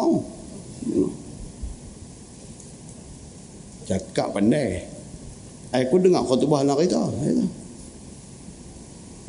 Hari ni betul tak? Ang mesti ang pi tajuk apa ni? Tajuk cerita pasal ibu kan dia kata aku dengar lah cerita ibu ibu ya dia kata. Sopa lah cuma hang dengar di masjid aku dengar lah cerita sopa lah. Dia kata benda tu ya aku dengar. Engkau ni pun tak ikut suka hang lah. Nabi kata apa? Ini tanda munafik. Main masjid ni illa dubur melainkan duk belah belakang-belakang mustakbirin. Pasal apa? Pasal besar diri. Dia tak boleh nak main lama, nak duduk, nak bersila, nak kebah kaki itu dia tak boleh. Sebab dia rasa dia tak layak diperlakukan begitu. Besar diri. La ya'lafuna wa la yu'lafun. Nabi kata di antara tanda munafik itu ialah dia tak mau orang kenal dia dan dia pun tak mau kenal orang. Jenis hidup nafsi-nafsi. Dia pun tak mau kenal siapa-siapa. Aku ada duit kenal apa payah daripada main minta duit kat aku. Dia tak mau orang kenal dia dan dia pun tak mau kenal orang. Dia nak jaga anak bini dia ya. Ini munafik Nabi kata. Orang yang jenis individualistik. Dia kata hidup tak mau kawan orang. Khusyubun bil lail. Nabi kata ciri-ciri munafik itu ialah malam dia jadi macam tunggui kayu. Maksudnya apa? Tak angkit semayang sunat khusyuk khusyuk ni tunggui bila malam khusyubun bil lail waktu malam dia jadi tunggui tidur kerah kejung. Tak bangkit. Ini kata abang bangkitlah semayanglah tahajud. Dua rakaat saja. Eh hang nak semayang semayang. Jangan duk kacau aku. Nak cantik lagi hang tolong doa bagi aku masuk syurga. Sudah. Dia kata kat bini dia kaki lah ya buruk ni. Wasakhbun bin nahar nabi kata siang. Oi cakap pandai. Sakhbun. Cakap banyak cerita pasal Quran cerita pasal hadis pasal apa? Ni yang semalam tidur macam tunggu kayu ni. Siang cakap macam dia ni alim agama. Ada tak ada tuan-tuan? Orang macam ni oh cakap agama pandai. Tengok-tengok bini tak kaya kelumbung pun. Cakap pandai ni. Bini pakai kelumbung ni benda yang sangat fundamental, benda yang sangat basic, benda yang sangat asas dalam kehidupan kita sebagai orang Islam. Itu kayu pengukur yang sangat asas. Han nak cerita apa? Han nak cerita hampir haji berapa kali? Han nak cerita apa? Han cerita hampir umrah berapa kali? Han nak cerita kata apa? Han pandai tentang Quran hadis. Han nak cerita apa kalau bini tak pakai kelumbung ni? Benda tu asas. Hak tu settle dulu. Hak tu pun tak settle. Cakap agama pandai.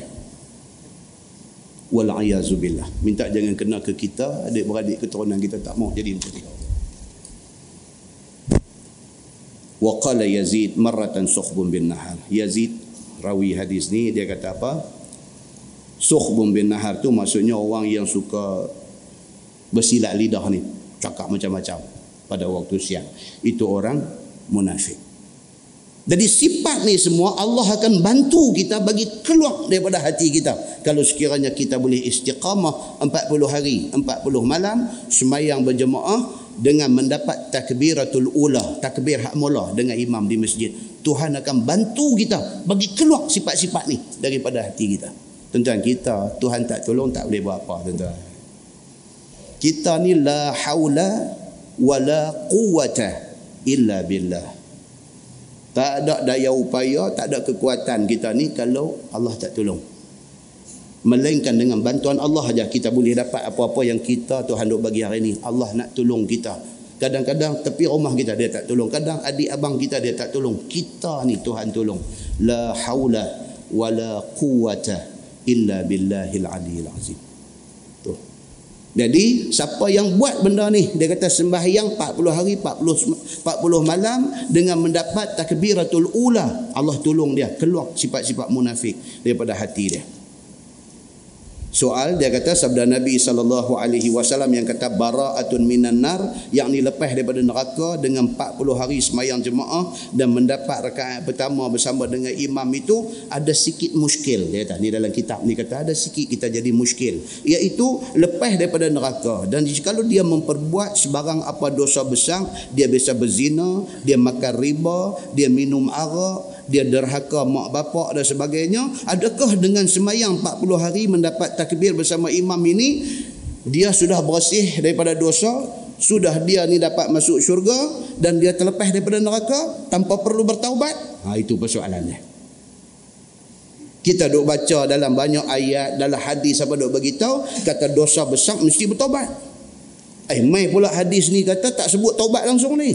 Sebut kata hang boleh jaga 40 hari, 40 malam, semayang 5 waktu sehari dan mendapat takbiratul ula bersama dengan imam, Allah akan lepas hang daripada dua benda. Satu lepas daripada neraka, yang kedua lepas daripada sifat munafik. Eh, maksudnya kalau dia biasa berzina, tak payah bertaubat lah.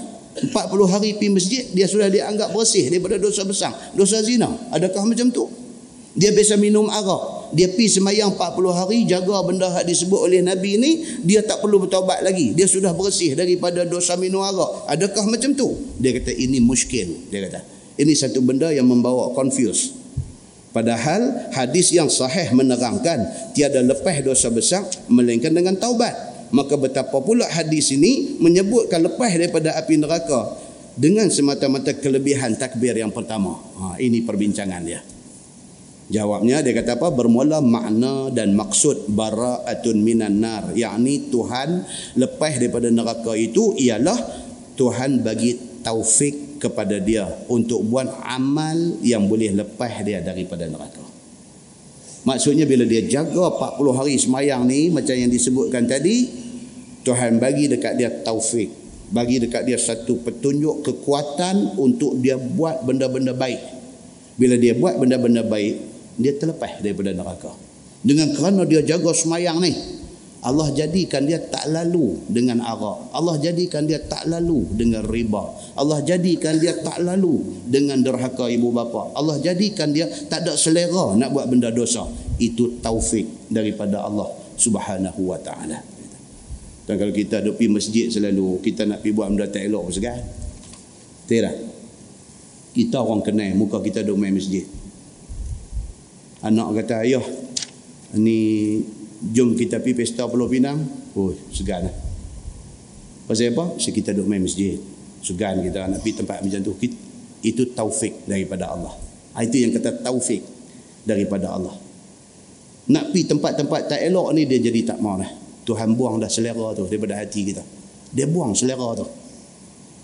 Kita ingat-ingat balik eh aku 10 tahun lepas sampai mula sekali tu. Tempat macam tu kita mula sekali pergi tapi sejak-sejak kita duk ubah diri kita ni, duk main masjid, duk main mengaji, duk semayang, duk jaga, duk apa ni, Tuhan bagi taufik.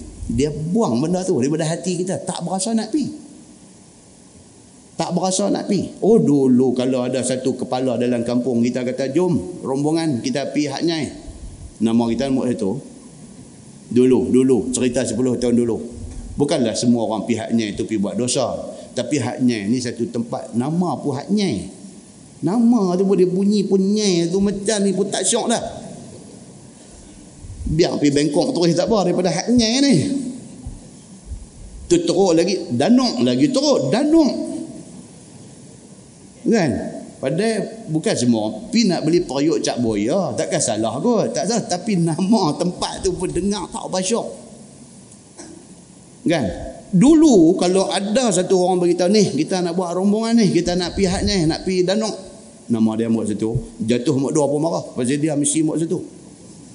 Tapi sejak-sejak dia duk buat perubahan dia duk bila orang sebut kata jom rombongan ni danuk tak. Bini kata abang takkan tak mau pi kot? Lama kita tak pi tu zadu pi lah dia lah. Nak beli apa lagi? Dia kata nak beli toto narita. Hak duk ada dalam lemari tak pakai pun duk ha, dia duk main lagu tu lah. Hati tak ada lah ke arah tu. Hati tak ada tu taufik daripada Allah. Ha, yang tu kata taufik daripada Allah. Kita tak sedang. Tapi itulah taufik daripada Allah. Taufik tu mai daripada mana? Daripada kita pilih jalan-jalan ni. Tentu pernah sangka penyanyi Aisyah nak berubah macam hari ni. Tentu pernah jangka Abi apa? Apa abadi apa? Nak jadi macam lah ni. Bukanlah kata dia ni teruk dulu dah. Bukan dia pun tak teruk sangat. Tapi dia boleh sacrifice benda yang bukan sahaja menjadi keseronokan. Bahkan cari makan dia dulu. Dia boleh buat keputusan besar dalam hidup dia. Stop benda tu. Dia mau yang ni. Dia pun boleh buat keluar gambar pula. Kita duduk tengok dalam internet ni. Gambar-gambar artis yang sudah tinggal benda ni. Kira nak minta supaya Tuhan bantu mereka Mereka start from now on, mereka nak jadi orang bagus-bagus. Kita kena doa. Tak boleh hidup kata puak ni pahari. Tak boleh kata lagu tu. Tak boleh. Itu kita tidak supportive. Kita tidak support. Tidak ada sifat nak support dia bagi jadi elok. Kena tolong dia. Pernah teringat Syam Kamikaze? Syam Suri tak apalah. Syam Kamikaze. Amar tu pun dia nak sikit-sikit kan. Dulu main gitar ni saya apa dah ni saja masuk YouTube ni saja duk type nama dia duk tengok oi dulu main lagu apa feeling ni. Dengan rambut labuh dia tu dengan feeling petik gitar ni pun nampak. Eh kita kata khusyuk khusyuk. Tu dulu. Hari ni tuan tengok ngayak muka jernih bersih tengok Allahu akbar tuan-tuan. Takut dia potong kita dia pergi duduk kedudukan lebih dekat dengan Tuhan daripada kita. Mudah-mudahan Benda ni semua tuan-tuan, dia bukan dengan dandan jadi. Dia start dengan dia rasa nak berubah. Dia start dengan dia buat dulu benda-benda baik. Ha, kata Allah bagi taufik dekat dia. Dia dapat jalan tu. Wallazi najahadu fina lanahdiyannahum subulana. Tuhan kata dan orang-orang yang bersungguh-sungguh nak mencari jalan keredaan aku lanahdiyannahum subulana. Kami pasti akan tunjuk kepada mereka jalan kami. Tuhan tunjuk. Berubah. Tuan pernah tengok dalam YouTube Azmil Mustafa. Ali Syaitan. Satu masa dulu. Bukan Ali Setan Ali Syaitan. Satu masa dulu. Ui tuan-tuan hari ni. Dia mengaji di mana? Syria ke mana balik mai boleh duk cakap Arab. Anak-anak pi kecil-kecil balik mai anak pun cakap Arab. Lebih daripada cakap Melayu dia kata kan. Saja kita masuk ni internet ada-ada ni tengok perubahan orang-orang ini. Masuk dalam internet masih simpan lagi gambar lama dia ni. Masih ada lagi. Tengok juga tu sikit tengok hak lah ni. Masya Allah taufik Allah sudah mai dekat mereka artis pun dah tinggal dah. Zaman huru hara dia mai dekat Islam kita hak taklah teruk sangat dulu ni. Sampai lah pun taklah baik sangat. Duk teruk juga lagi. Apa kejadah kita ni? Ish. Tu dah duk panjang benda tu. Dia tak habis benda tu kalau baca tak habis kan?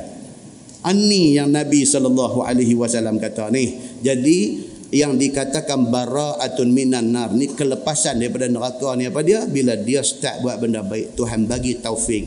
Dia duk buat benda baik hilang selera untuk nak buat benda tak baik dalam diri dia. Dengan berkat kelebihan mendapat semayang berjemaah daripada takbiratul ihram pada tiap-tiap hari sehinggalah sampai kepada 40 hari. Maka manakala bermakna Tuhan beri taufik untuk buat amal baik maka jadilah berbetulan dia dengan makna lepas daripada neraka. Kerana yang jadi jadi masuk neraka itu adalah kerana buat benda dosa. Bila dia tak buat benda dosa, jalan ke syurga lebih terbentang untuk dia. Begitu. Begitulah juga makna bara'atun minan nifaq. Yang Allah pelihara daripada buat benda-benda nifaq, benda munafik. Dan dihalakannya kepada yang tiada nifaq. Tuhan ubah. Daripada tadi ini sembahyang akhir-akhir Tuhan ubah. Ubah, ubah, ubah. Dia dah jadi satu orang yang elok Islam dia kata At-Tirmizi sesungguhnya diriwayatkan ini hadis daripada Anas dan hadis itu mauquf. Maka tiada aku tahu akan seseorang yang merafakkan hadis itu melainkan barang yang telah diriwayatkan oleh Salam bin Qutaibah daripada Tu'mah bin Amr. Wallahu a'lam. Insyaallah lepas ini kita masuk bab ma yaqul inda iftitahis salat itu bab yang datang pada menyatakan apa kita nak baca selepas takbiratul ihram Allahu Akbar nak baca apa? Apakah baca-bacaan yang di apa yang disebutkan di dalam hadis-hadis Nabi sallallahu alaihi wasallam? Nah, wallah. Kita ada berapa kali kuliah lagi? Sekali aja lagi. Untuk tengok masa jalan macam mana. Sekali lagi lepas tu dah nak main puasa dah. Semalam kita kita baca mukadimah di masjid apa Masjid Brown Garden semalam kita baca cerita pasal pasal apa nama? Pasal bulan Rejab. Eh, cerita pasal bulan Rejab. Jadi bulan Rejab ni kesimpulan dia apa dia? Dia tidak ada satu ibadah khusus. Bulan Rejab tak ada. Kok kata bulan rejab ni dengan mainnya bulan rejab ni jadi ada puasa tiga bulan. Tak ada. Tidak ada sabit daripada hadis. Hadis Ramadan puasa 30 hari atau 29 hari. Lepas tu Syaban. Hadis kata Nabi banyak berpuasa pada bulan Syaban. Rejab ni tak ada. Cuma hadis yang kita baca semalam cerita kata apa? cerita kata Ibnu Abbas bagi tahu kata Nabi pernah dilihat dalam bulan Rejab puasa macam macam puasa hari-hari. Dan ada waktu tengok tak puasa macam tak puasa sehari pun. Jadi Imam Nawawi kata apa? Maksud hadis tu ialah Imam Nawawi kata bulan Rejab ini tidak ada ibadat khusus. Cuma siapa nak puasa-puasa, siapa tak mau puasa sudah. Kata Imam Nawawi. Lagu tu aja. So, apapun, apapun, dia menjadi satu pemangkin kepada ibadat bulan Ramadan. Rejab, Syaban, Ramadan. Rejab, kita boleh start dah. Kalau kita ni selama-lama ni tak pernah buat puasa Isnin Khamis, tak pernah buat puasa tengah bulan, eloklah Rejab ni buat. Bukan kerana ibadat khusus, tapi kerana nak ambil lajak nak puasa bulan Ramadan tu. Start. Kalau enjin kereta kita nak pergi kerja, kita start dulu. Bagi enjin running dulu, baru kita masuk gear jalan. Pasal apa? Pasal nak jaga enjin. Bagi start dulu enjin, enjin jalan, minyak apa semua, piston-piston semua dah masuk, minyak semua dah elok, baru kita jalan. Itu logiknya dari segi engineeringnya macam tu. Sama dengan badan kita. Kalau kita tak buat apa, dua relax, relax, relax. Esok satu Ramadan, tak tahu nak puasa sampai 30 hari. Takut kot kita ni tak lajak nak buat ibadat tu manis dia pun kurang lajak dia pun tak ada maka rejab boleh start Isnin Khamis ambil puasa tiga hari tengah bulan kita puasa ambil Mai Syaban ambil lebih sikit ambil lebih sikit selang dua hari puasa sehari ke apa ke macam mana bila mai Ramadan full satu bulan kita puasa. Maka Rejab, Syaban dan Ramadan ini disebut oleh Nabi sallallahu alaihi wasallam, Nabi kata Allahumma barik lana fi Rajab wa Syaban wa barik lana fi Ramadan. Itu hadis. Bila mai bulan Rejab, Nabi kata ya Allah ya Tuhanku berkatilah kami ini di dalam bulan Rejab dan Syaban. Ya Allah ya Tuhanku berkatilah kami di dalam bulan Ramadan. Itu hadisnya. Jadi hadis itu ulama sepakat mengatakan apa? Dia nak bagi tahu kata tiga bulan ini elok kalau kita dah nak start dah. Nak baca Quran boleh start dah bulan Rejab ni. Nak puasa sunat boleh start dah sikit-sikit bulan Rejab ni. Kita nak bersedekah sikit-sikit boleh start dah bulan Rejab ni. Supaya esok dia flow dia elok. Bila mai Syaban dan dan Ramadan. Cuma dia kata yang menjadi amalan salah Uh, di kalangan apa masyarakat jahiliah dulu dalam hadis Abu Hurairah dia kata anin Nabi sallallahu alaihi wasallam qal la fara' wa la atira. Wal fara' awwalun nataj kanu yadhbahunahu li tawadhitihim wal atira fi rajab hadis itu hadis apa sahih riwayat al-Bukhari Nabi SAW bila mai bulan rejab Nabi kata apa? La fara' wa la atira. Nabi kata tidak ada lagi fara' dan tidak ada lagi atira. Fara' itu apa dia? Fara' ni adalah sembelihan anak sulung bagi binatang yang mereka belah. Mereka belah unta. Unta tu untuk pertama kalinya bunting dan beranak. Anak hak mula tu disembelih untuk dipersembahkan kepada tokong dia. Yang tu dia panggil fara' fara'ain. Fara' amalan jahiliah. Yang kedua al-atirah. Ain ta ya ra ta marbutah atirah. Atirah ni apa dia? Sembelihan yang dibuat sempena masuknya satu rejab orang jahiliah sembelih untuk dipersembahkan sembelihan itu kepada tokong dia. So bila nabi mai bawa Islam nabi bagi tahu la fara' wala atirah stop benda tu semua.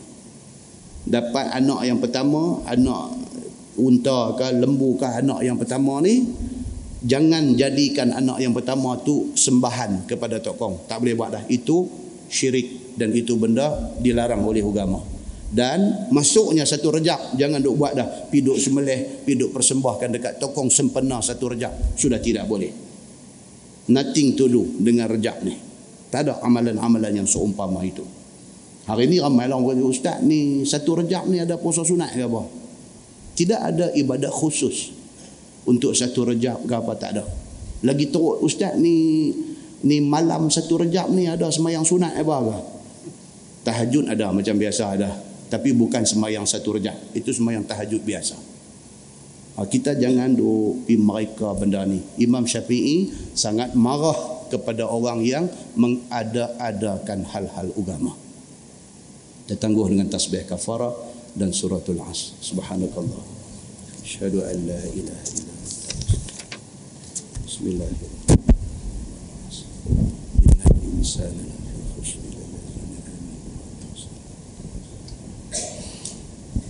اللهم صل على محمد في الأولين والآخرين وسلم ورضي الله تبارك وتعالى عن ساداتنا أصحاب سيدنا رسول الله أجمعين. بسم الله الرحمن الرحيم. الحمد لله رب العالمين. حمدا يوافي نعمه ويكافئ مزيده. يا ربنا لك الحمد كما ينبغي لجلال وجهك الكريم وعظيم سلطانك. رضينا بالله ربا وبالإسلام دينا. وبمحمد نبيا ورسولا. اللهم افتح علينا فتوح العارفين وارزقنا فهم النبي